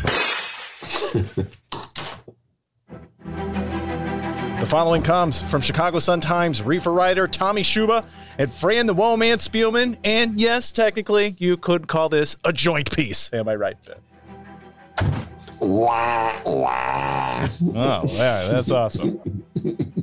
The headline reads Alderman pushes to nix ban on pot shops in heart of downtown. Alderman Brendan Reilly on Wednesday introduced an ordinance that would allow pot shops to move into the heart of the loop, doing away with much maligned exclusion zone that was championed by Mayor Lori Lightfoot. Reilly, whose 42nd ward includes large portions of the downtown area, told the Sun Times during Wednesday's city council meeting that he was introducing the measure based on the mayor's office commitment to revisit the issue after a year of recreational cannabis sales. Reilly was among the aldermen resistant to the mayor's initial plan for a quote exclusion zone, though he reluctantly supported a scaled back version that was approved in October 2019. Wow. But wait, I there's more. that. He claimed there has been, quote, no quality of life or crime related issues related to the shops that are already selling weed just outside the restricted area downtown and insisted that the cash strapped city simply can't turn down a potential source of new revenue, an argument that he made during the initial debate over the issue. Uh, we have a quote from Reilly. Reilly said, quote, given the ongoing economic recession, the city's operating budget deficit, and flagging revenue streams, the city can no longer afford to disqualify large portions of downtown from additional licenses. Trends suggest 2021 should continue to break cannabis revenue records. Yeah. Uh, I remember this debate. I was about to say D uh, from when we were still in the studio before the pandemic. It made no sense then. We made fun of it back then. You know, it's like, I, why would you exclude the downtown? The whole point, as uh, man, this seems like an ancient debate, but the whole point of uh, legalizing recreational reefer from the point of view of like mayors is that you can get the money, the the taxes uh, from selling the stuff. That I mean, nobody ever talked about you know having compassion for people who are uh, locked up and thrown into jail for smoking reefer. No, we're not going to talk about that. It's all about how can how can we help with uh, balance our budget. So why would you exclude area where tourists go? You know, I mean, this again was before the pandemic. This is the most touristy area in Chicago. I, if you want people uh, to uh, help pay your bills, if you want out to, out of towners to help pay your bills, why would you make it harder for them to get reefer? And why would you just have the shops right out there in the hotels? They're downtown. It made no sense at all. It was part of that that reaction, that initial reaction where public officials felt compelled to somehow or other distance themselves from the legalization of marijuana to show us how somehow or other they still thought there was something wrong about it. That was ridiculous and absurd. So uh, I'm glad to see, you know, and now the world is so different. My goodness, the downtown needs all the help it can get, right? The whole city does. Uh, so yes, I'm with uh, Brendan Reilly 100% on that one. And you know, Mayor Lightfoot might pull one of those moves like she did with uh, Anthony Beale on the South Side. Quietly go along with it. Yeah, time is right to drop that opposition. So yes, it was ridiculous to have that prohibition in the first place. All right, let's talk statewide news. Surprise! Another Illinois elected leader of the conservative persuasion is challenging Illinois Governor J.B. Pritzker and his five phase mitigation strategy to safely reopen Illinois. Let's begin with phase one. Will he pull a Darren Bailey and sue the governor? Well, he hasn't done it yet, but an Illinois state representative says data and science show Governor J.B. Pritzker's COVID 19 mitigation, which was among the strictest in the nation, may have made the death rate worse in Illinois compared to neighboring states that had fewer economic restriction. Illinois State Rep Tony McCombie I guess that's how you pronounce it. It's fun to say. Illinois State Rep Tony McCombie's district is on the border with both Iowa and Wisconsin, which rank number three and number eight, respectively, for least strict states by Wallet Hub. McCombie said for months consumers have been going to neighboring states, restaurants, and other businesses, including herself. Uh, quote, We were going over there. If someone wanted to go for a cocktail, or if they wanted to go for a meal, or if they wanted to go shopping, consumers will find a way. And they did data and science. Could could Tony be working, State Representative McCombie, be working with the same scientists uh, and data collectors that the mayor is now working with? With this data and science have shown that it's okay to open up public schools. Data and science have shown that actually it's more dangerous to shut down restaurants in the pandemic. Man, they get data and science to say absolutely anything. That's all it takes now, huh? Data and science. The Ben Joravsky Show has discovered that data and science has determined that there is no pandemic. Hence, we're going back to our studio. I, I, I, I remember Shia Kapos' uh, great story in um, uh, Politico when the bars and uh, restaurants opened up in Wisconsin. Remember that, D, when the Supreme Court ruled uh, in favor of, of, the bar owners effectively undercutting the efforts by the governor to implement uh, uh, safety laws? People flocking from Illinois to Wisconsin. And then in the aftermath, there was indication that perhaps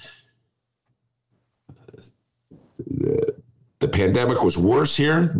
More of the virus was spread here in Illinois because by the people who went to Wisconsin. So somehow or other, this state rep has figured out a way to flip it all and say it's actually more dangerous to have a ban uh, uh, on restaurants and bars. Wow. Poor, poor JB Pritzker, man. The guy cannot win. Meanwhile, you know, in Chicago, open up the schools. They got that and scientists saying, oh, it's safe to go to school.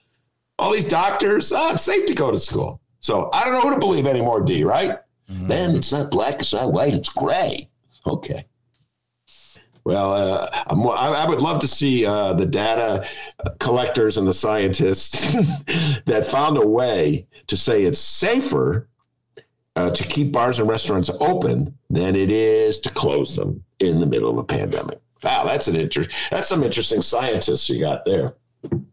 All right, and finally, Kelly Cassidy, come on down. You're the newest senator in Illinois. It's a question. Senator Heather Steans recently announced that she plans to step down as senator. Ever since the announcement, friend of Steans and state rep Kelly Cassidy has shown interest in taking Steans' seat. All of the Chicago political bigwigs have been talking about it. Can you believe it? Kelly Cassidy. Oh my God, no way. Ah. well, we need to pump the brakes here a little bit, all right? Because it looks like we got a few others looking to take the senator seat. And it's not going to be that easy, Kelly Cassidy fans. Let's read the latest on this from the Sun Times and Rachel Hinton. The headline reads No smoke filled Zoom. Cassidy defends process to fill state Senate seat she is seeking. State Rep Kelly Cassidy and two others interested in the appointment to outgoing State Senator Heather Steans' legislative seat laid out their resumes and fielded questions from constituents Tuesday evening at a virtual meeting hosted by a group that has raised concerns that the selection process shuts out voters. Mike Simmons, a lifelong resident of the district, and Cassidy explained their qualifications for the state's upper legislative chamber during the Zoom meeting meeting hosted by a local chapter of Indivisible. Justin Koziatek. My apologies if I mispronounced that, sir. the district director for Cook County Commissioner Kevin Morrison said he hasn't decided if he will formally seek the appointment, but talked about his experience working for the commissioner and elsewhere, saying, quote, it would be an honor to serve the residents of the district. Simmons, who like Cassidy and Koziatek, is gay, founded Blue Sky Strategies, which focuses on equitable urban planning and anti racism in public policy. Yeah. Uh, I, I, this is where I have to make, um, I have to conf- admit something. The Chicago Tribune editorial board, guys, this is going to hurt, but you were right. Yeah, I read those editorials, Steve, and most of them I go, I can't believe these people and these people and me, we're in the same industry. We're in the same business. We're in the same city. These are like creatures from Mars. But every now and then they get it right, and they're right. They were writing their editorial. So there you go, Chicago Tribune editorial board. You know, when you're right, you're right. And they pointed something out. Heather Steans was just elected. I had it wrong. I thought she was elected in 2018. I got it mixed up, man. I thought she was elected in 2018, which case your term would be up in 2022. No, negatory. She was elected in 2020. Before we came on the show, I started going through Ballotpedia, looking up her re- past record.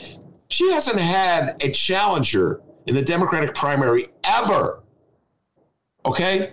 She hasn't, I think the last Republican challenger she had may have been in 2000. I can't remember now. I, wrote, I should have wrote it down. Anyway, she hasn't won in years. It's like, how is this a democracy? So she just ran unopposed in 2020, was reelected. Duh, it's hard to lose when you're running unopposed. Even I could win running unopposed. Although the powers that be would figure out some way to defeat me in the uh, final analysis, I'm sure.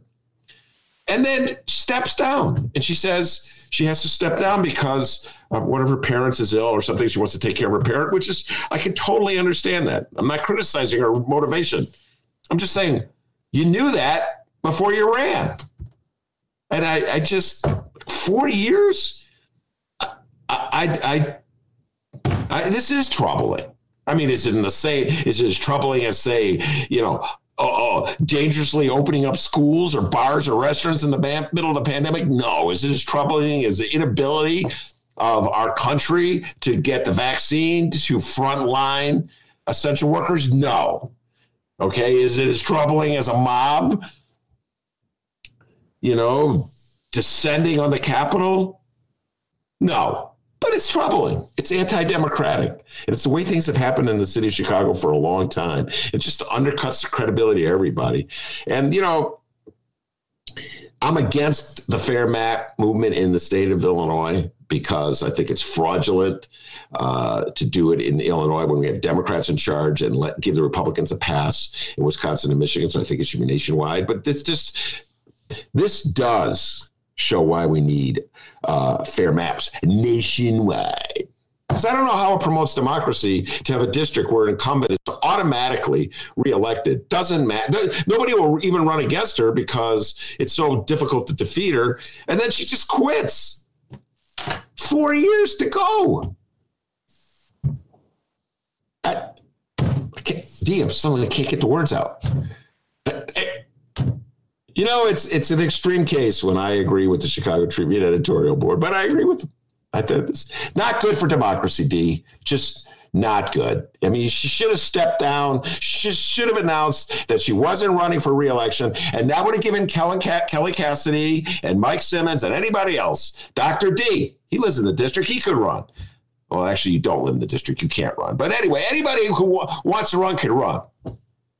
And then Eddie, if Kelly Cassidy is going to run for Heather Steans' district, then that leaves her district uh, vacant. Somebody can run in her district. But you know, with that cake and eat it too.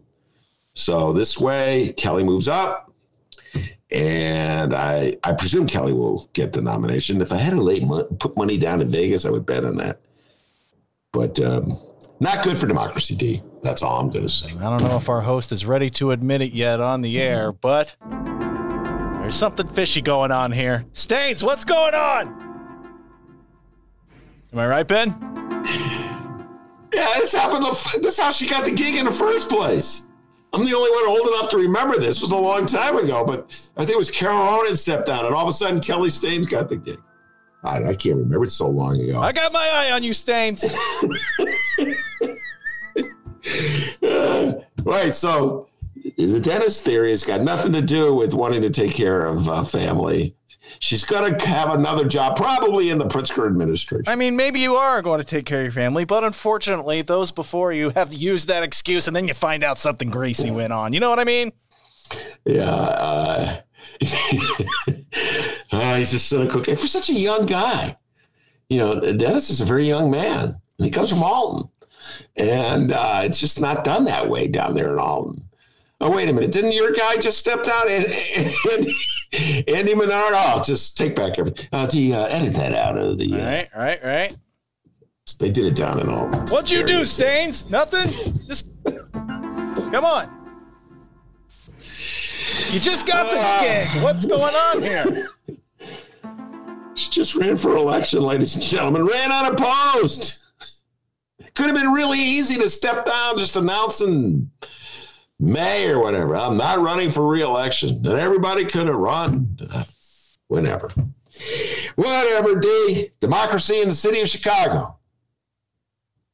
That's our show today, guys. Remember, you can download previous Ben Joravsky shows, Benny J bonus interviews, and so much more at chicagoreader.com and wherever else you download your favorite podcast. Over 800 episodes for you to check out. All right. So go uh, catch the shows you may have missed. I don't know. Uh, also, you can send us an email, bennyjshow at gmail.com. Leave your name and where you're from if you'd like us to read your email on the program. You can find us on social media at Benny J Show, B E N N Y, the letter J Show, on Facebook, Twitter, and Instagram. And you can call the program. It's true. We have a phone number, 708 658 4788. That number again is 708 658 4788. 888. We would love to hear from you. I want to thank Monroe Anderson for doing an outstanding job as he always does on Wednesday. And of course, the man, the myth, the legend, the pride and joy of Alton, Illinois, without whom this show would be possible, as Heather Steans, Kelly Cassidy, and Mike Simmons will tell you back home in Alton, they call him White Lightning. Give yourself a raise, take it out of petty cash. See you tomorrow, everybody.